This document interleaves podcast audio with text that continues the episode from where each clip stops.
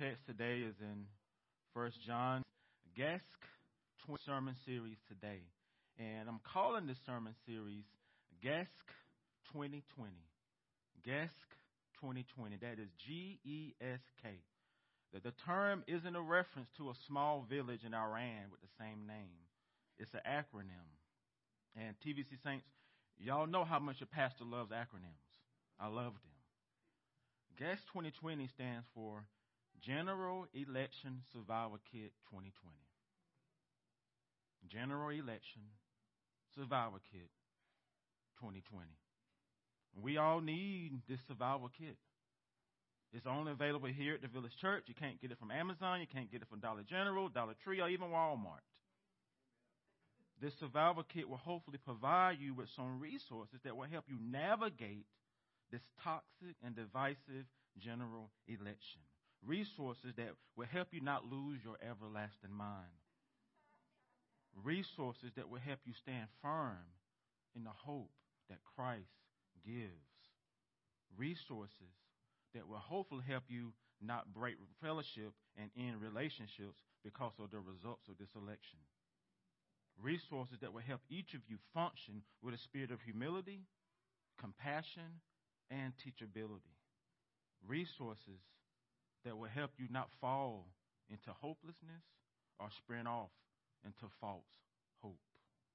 The first resource in this general election survival kit is from the passages that Amos read, and I call this resource spiritual swagger. Spiritual swag. Well, what in the world do you mean by that, Pastor Alex? Well, I'm going to explain it.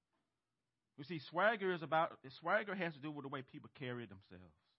It's their style, their dress, their talk, their walk, their function, their, their lifestyle. You either have it or you don't. And uh, in an article that I found online, it says swag is about attitude. It's a matter that incorporates style, but not wholly dependent upon it. And most of all, swagger is about conduct. And so is spiritual swagger. It's about how believers in America are going to conduct themselves during this general election. It's about how we're going to function in our church, in our families, in our relationships, even on social media during this election season. It's about how you're going to behave, whether your candidate wins or loses. So, how are y'all conducting yourselves? How are y'all behaving? How have y'all functioned this week? Do you have spiritual swag? Do you?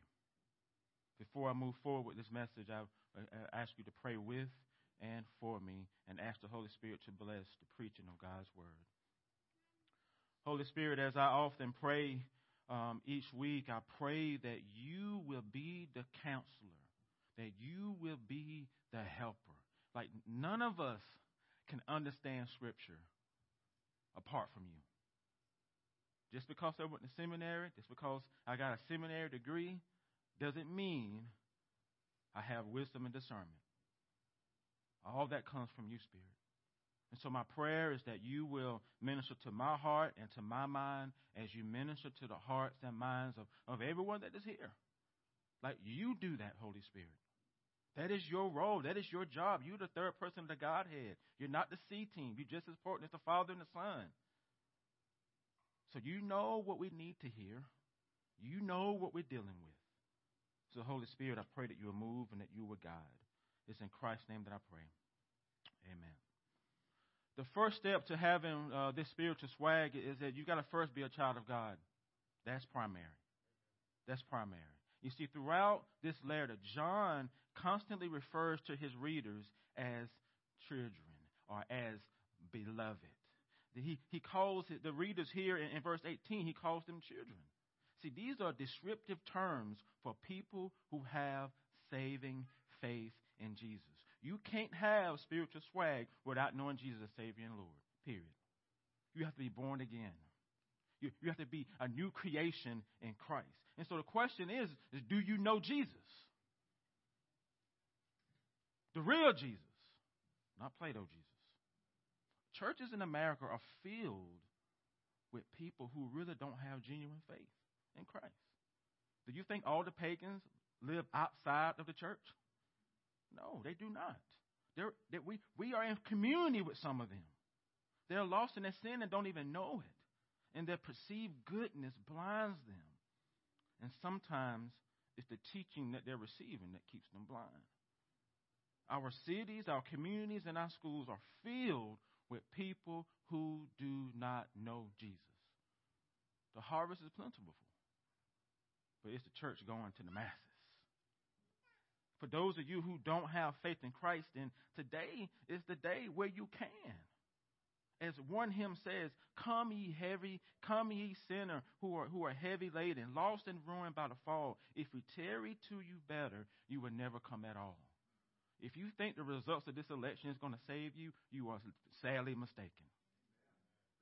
If that's where you're placing all your hope, you're going to be sadly disappointed. Man does not save. Governments does not save. Jesus saves. Did you know him? Did you know him? Jesus wants you to come to him. Listen, he comes into the world to save sinners, not good, righteous people. He comes to save sinners, not people who have it all together. Sinners. And that means people who are enemies of God. That's who he comes to save. He comes to change them into friends and sons and daughters.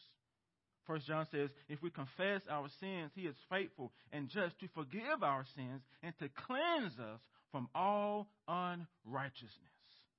So if you don't know Jesus today, confess, acknowledge, confess and acknowledge your sin to him.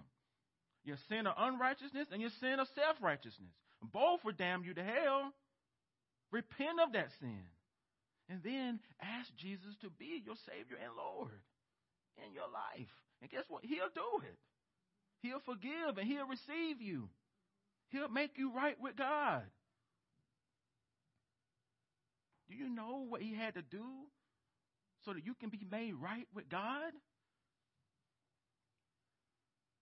Do you know what he had to do? He had to die. He had to lose his life to make that possible. First John 1 2 says, in, in the message, message Bible says, when Jesus served as a sacrifice for our sins, he solved the sin problem for good, not only for us, but also for everybody else. He solved that problem. Apart from him, the problem does not get solved. Again, what are you looking for during this election season? Who is really your Savior? Christian functionally. Not what you say in Sunday school. Not what you say on Sunday morning. In the places where you really live, who's your Savior? When you're on social media, who's your Savior? When you're having conversations in your groups and clubs, who's your Savior? Who do you really represent? Remember, you can't have this kind of spiritual swag without having Jesus as your Lord and Savior first. Got to have that first. You can't have it if you're not a child of God. Nor can you have this kind of swag if you are a child of God, but you don't live like one. Because some of you have been Christians forever, probably since you were yay high. But do you live like a child? Or do you live like a practical atheist? Do you live as if God is not on his throne? Again, what does your lifestyle say? What does your lifestyle say? For those of you who have saving faith in Jesus, are you living in that reality? For those of you who are children of God, are you living in the reality of your sonship and, and your daughtership? You see, living out of those realities is part of having spiritual swagger. It's knowing who you belong to and knowing who you are. Some of you don't even know who you are. To whom do you belong, saints? And who are you? Who are you? What has this general election revealed about you and your tribes that you are a part of? What has it revealed about where you're trying to find your identity? What labels have you placed in front of your Christianity to tell you who you are and who you belong to? Please listen and understand. In Christ, all Christians belong to God. Period. I don't have my amen sign because it's right there. I don't feel like reaching for it. In Christ, all Christians are sons and daughters. You are children, not orphans. You are the beloved, not the unloved. You are in union with Jesus. You're not in union with anyone else or anything else. You're not in union with this country. You're not in union with your political party or your candidate. You're not in union with nationalism. You're not in union with your tribe and your groups and your social movements. That is why John says in verse 15 and 16, do not love the world or the things in the world. If anyone loves the world, the love of the Father is not in him. All that is in the world, the desires of the flesh, the, the, the desires of the eyes, and the pride of life is not from the Father, but from the world. You are in union as a Christian with Christ alone. And if you're trying to add to that, you are living in idolatry. Your life is no longer your own. Well, what do you mean by that, Alex? It all belongs to Jesus. Your time, your talents, and your treasures are His. Well, again, what does that, what does that mean, Alex? It means He tells you how to use them, is what that means. He ain't just your Savior, He is also your Lord and King. He owns you and everything you got. Do you submit to that? Colossians 1 Corinthians 6, verses 19 and 20 says, You are not your own. You were bought as a, at a price. You were bought at a price. Jesus didn't pay $5 for you. He didn't pay 99 cents for you. He died for you, shed blood for you, was beaten for you. A beating that was meant for you. The price was his life. And he dies for all that those who live should no longer live for themselves, but for him who died for them and rises again. Christians with spiritual swagger, they live for Christ. That's who they live for. That's who they believe for. That's who they breathe for. And they do that by being and functioning as sons and daughters of their Heavenly Father. They don't need labels and adjectives in front of their Christianity to tell them who they belong to and who they are. They don't need to say, well, I'm a liberal Christian, or I'm a conservative Christian, I'm a social justice Christian, I'm this type of Christian. They know who they are because they've been redeemed by the Father. If you need an adjective to tell you who you are as a Christian, then you really don't know who you are.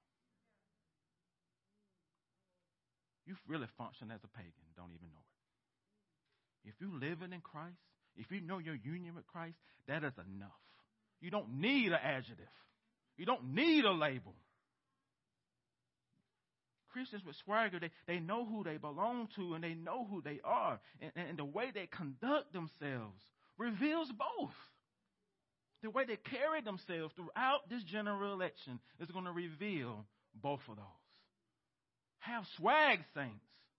Live differently because you are different in Christ.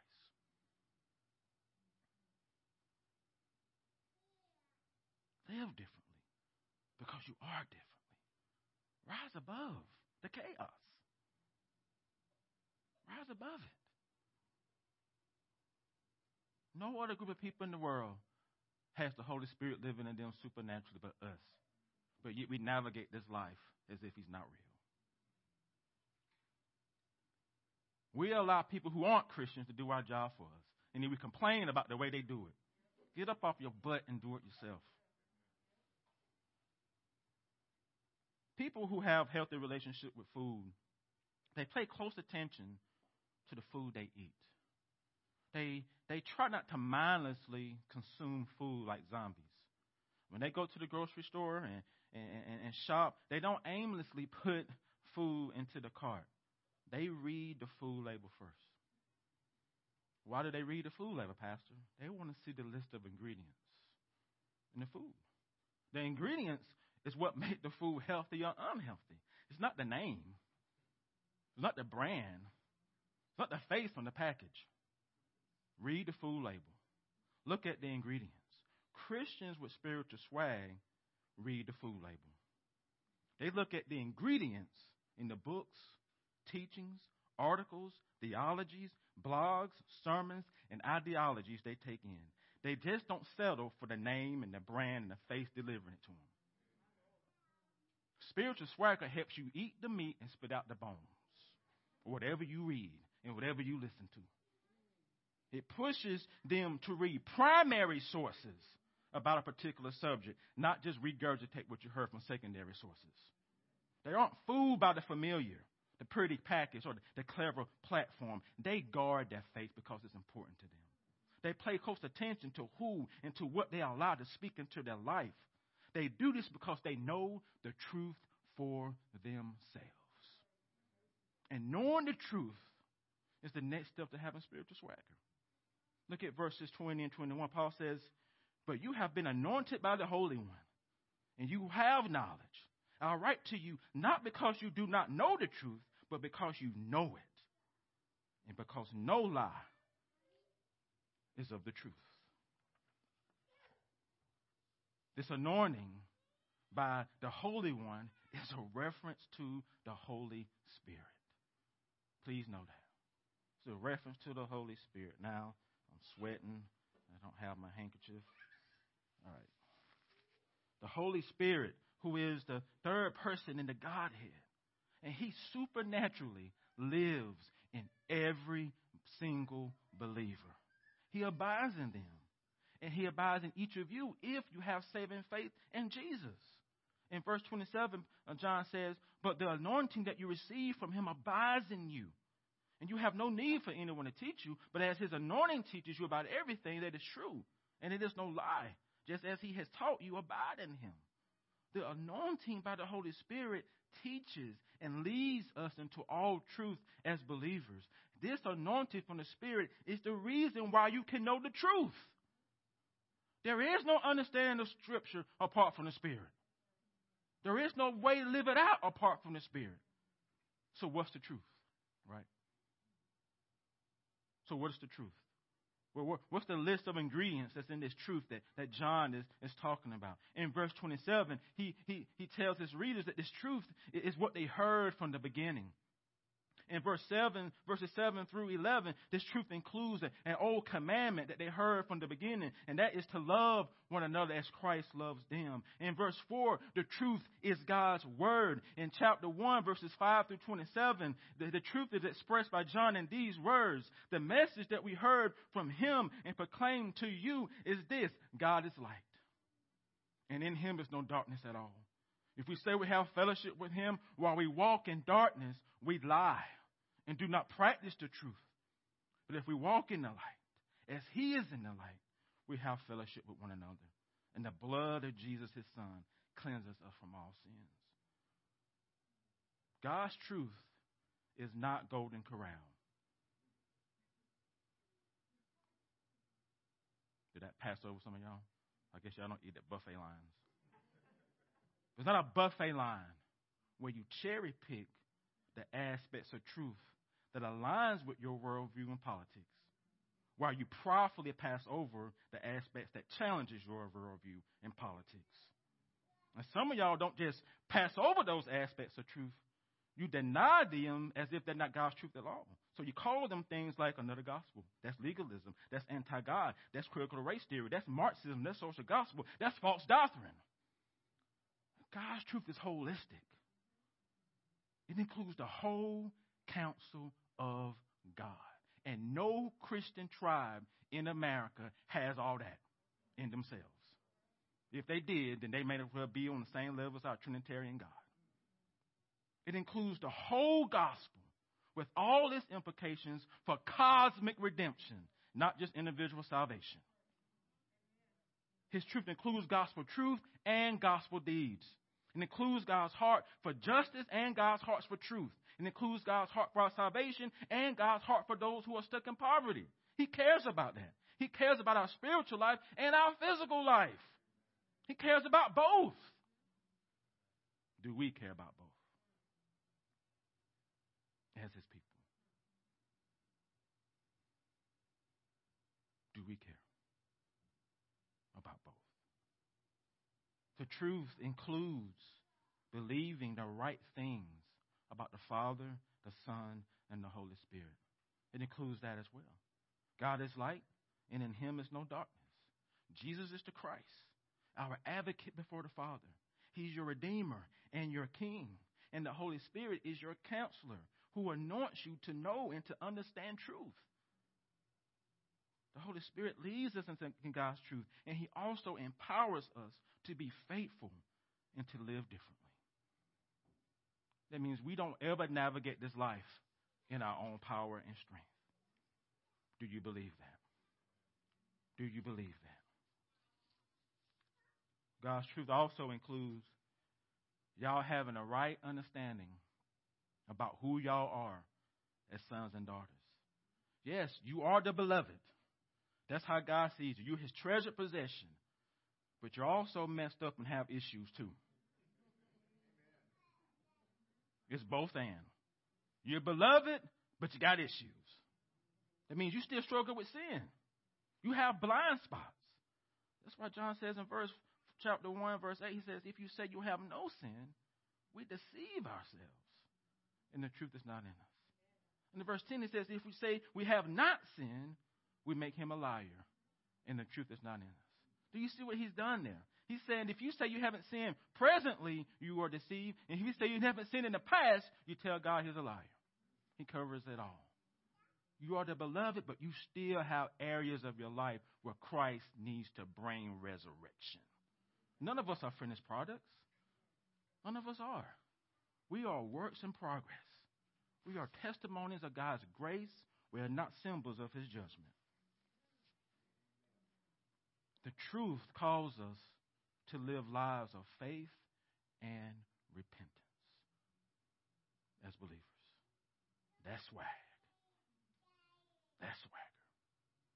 It calls us to do what Paul says in Romans 12, 13. For by the grace given to me, I say to everyone among you, not to think of himself more highly than he ought, but to think with sober judgment, each according to the measure of faith that God has assigned. That's having swag. Humility about who you are. The truth calls us to also do what Romans 12, verses 1 and 2 says. I appeal to you, therefore, brothers and sisters, by the mercies of God, to present your bodies as living sacrifices, holy and acceptable to God, which is your spiritual worship. Do not be conformed to this world, but be transformed by the renewing of your mind, that by testing you may discern what the will of the Lord is, what is good and acceptable and perfect. Christians with spiritual swagger, they strive to accept all aspects of God's truth, even the ones that are hard to accept, even the ones that challenges their worldview, and even their pocket, um, politics. They don't cherry pick the truth. They strive to surrender and submit to it. Please understand this. This does not cater to you. Hope you know that. It does not cater to you. It's calls you to die and surrender. If you come to God's word trying to cherry pick something, and you can come to God's word and cherry pick it to death to fit whatever you want it to fit. But if you are a Christian striving to have spiritual swagger, you come to God's word with your hands open, saying, Father, teach me. Father, correct me. The Psalm 139 at the end. Show, search my heart and show me if there's any way that's offensive to you.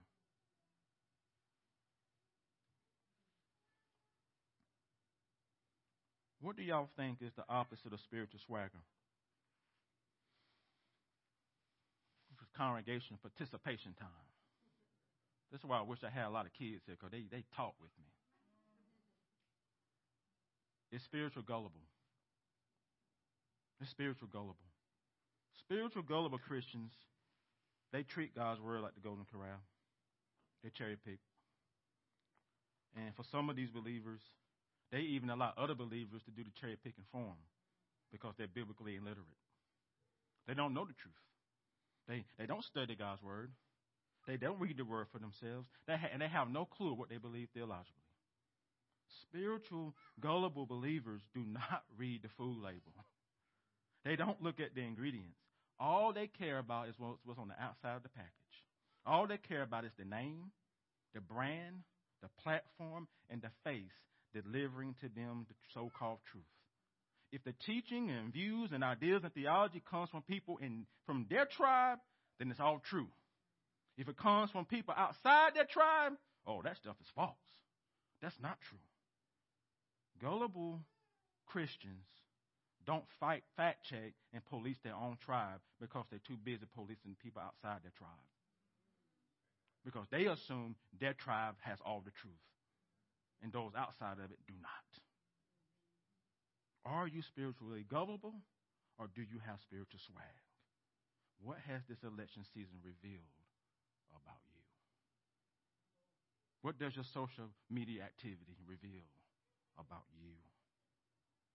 And what has your response to the Breonna Taylor's case revealed about you? What has it revealed? Please hear and receive this. Well, wrong page. Where am I? Yes, here we go. Christians with spiritual swagger, they do what Ice Cube says in one of his rap songs.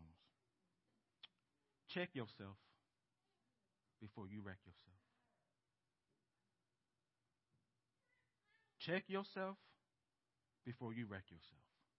That's the final step of having spiritual swag. Believers with this kind of swag check themselves first. They fact check and police their own tribe first because they know their tribe don't get it all right. If you think your tribe is always right about every single thing, then you're spiritually gullible. You are. What does it look like to, to, to check yourself and your tribe first? In, in chapter 4, verse 1, John gives us a description of what it looks like. He says, Beloved, do not believe every spirit. Test the spirit to see whether it's from God. You need to do that in your own tribe first. Human beings are, are, are fallen creatures. We don't get it all right. I don't get it all right. None of us do. And sometimes it takes people outside of our tribe to help us to see it. This testing should take place in our own tribe first, in our own church first, in our own social movements first, and also in our own political parties first. John writes in verse in, in chapter 2, verse 28, I write these things to you about those who are trying to deceive you. Guess where the, guess who these deceivers are? Guess where they come from? They don't come from outside their church. They were part of the church. That's a I need to get my sign. These were not people who was functioning outside their covenant community. These were people who were part of this visible church. They were part of the body. They were part, they were in relationship with some of these Christians. They were part of their Christian tribe. John says in verse 19, they went out from us. What does that mean? That means at one point they were part of us, but they were not of us. If they have been of us, they would have continued with us, but they went out for us that it might be made become plain that they were not of us. These deceivers and false prophets were part of this visible covenant community at one point. Think about that. They appeared to be part of them. Relationships, served in the nursery, probably taught Sunday school, participated in the choir, a church officer, a church mother. On the surface, they looked like believers. They were in the community, but not of the community. And that same thing is always in play today. And they drifted away from the truth, from God, from the fellowship of the saints, because their faith wasn't real. Listen, look at what John says about them in verse 22. He says, Who is the liar? But he who denies that Jesus is the Christ. This is the Antichrist the one who denies the Father and the Son. And no one who denies the, the Son has the Father. Whoever confesses the Son has the Father also. And in chapter 4, verses 1 through 3, he says, Beloved, do not believe every spirit, but test the spirit to see whether it comes from God. For many false prophets have gone out into the world. By this you know the Spirit of God. Every spirit that confesses that Jesus has come in the flesh, is from God, and every spirit that does not confess Jesus is not from God. The spirit of the Antichrist, which you have heard from now, is now in the world. But do you believe this? Do you see this?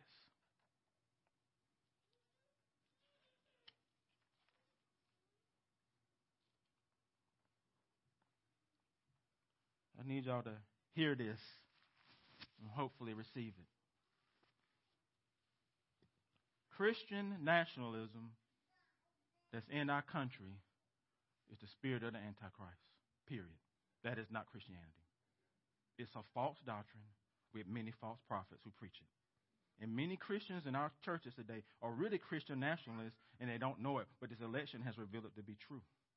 You have pastors and Christian leaders saying, if you don't vote this way, then you ain't a real Christian. You have pastors and Christians saying that this political platform, that's pro God and this one is anti God. What kind of gospel is that? It's the gospel of Christian nationalism, which is not this gospel.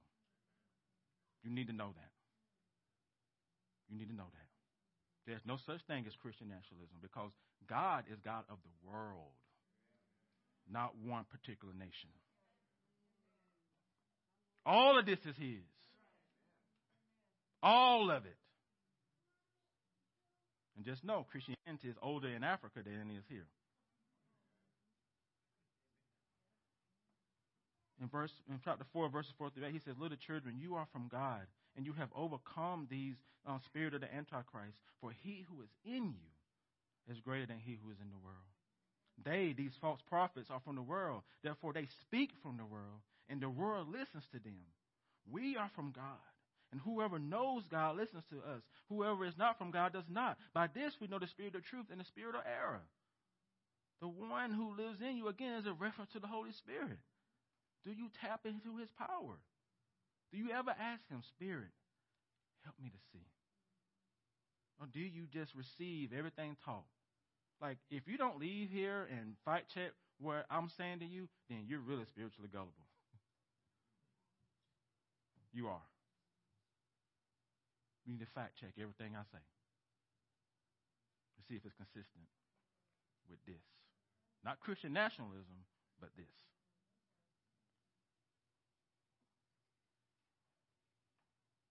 The truth, the spirit of truth, is, a, is another reference to the whole gospel, the whole counsel of God, without cherry picking it.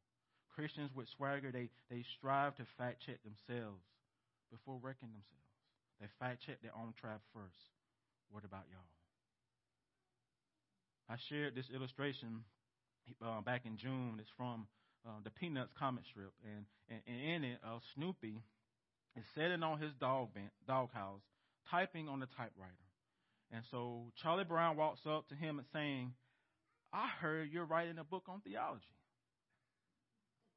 And walking away, Charlie Brown says to him, "I hope you have a good title."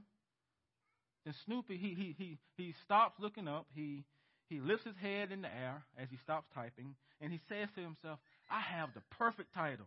Then he drops his head and puts his paws on, on back on the typewriter, and this is his title. Has it ever occurred to you that you might be wrong?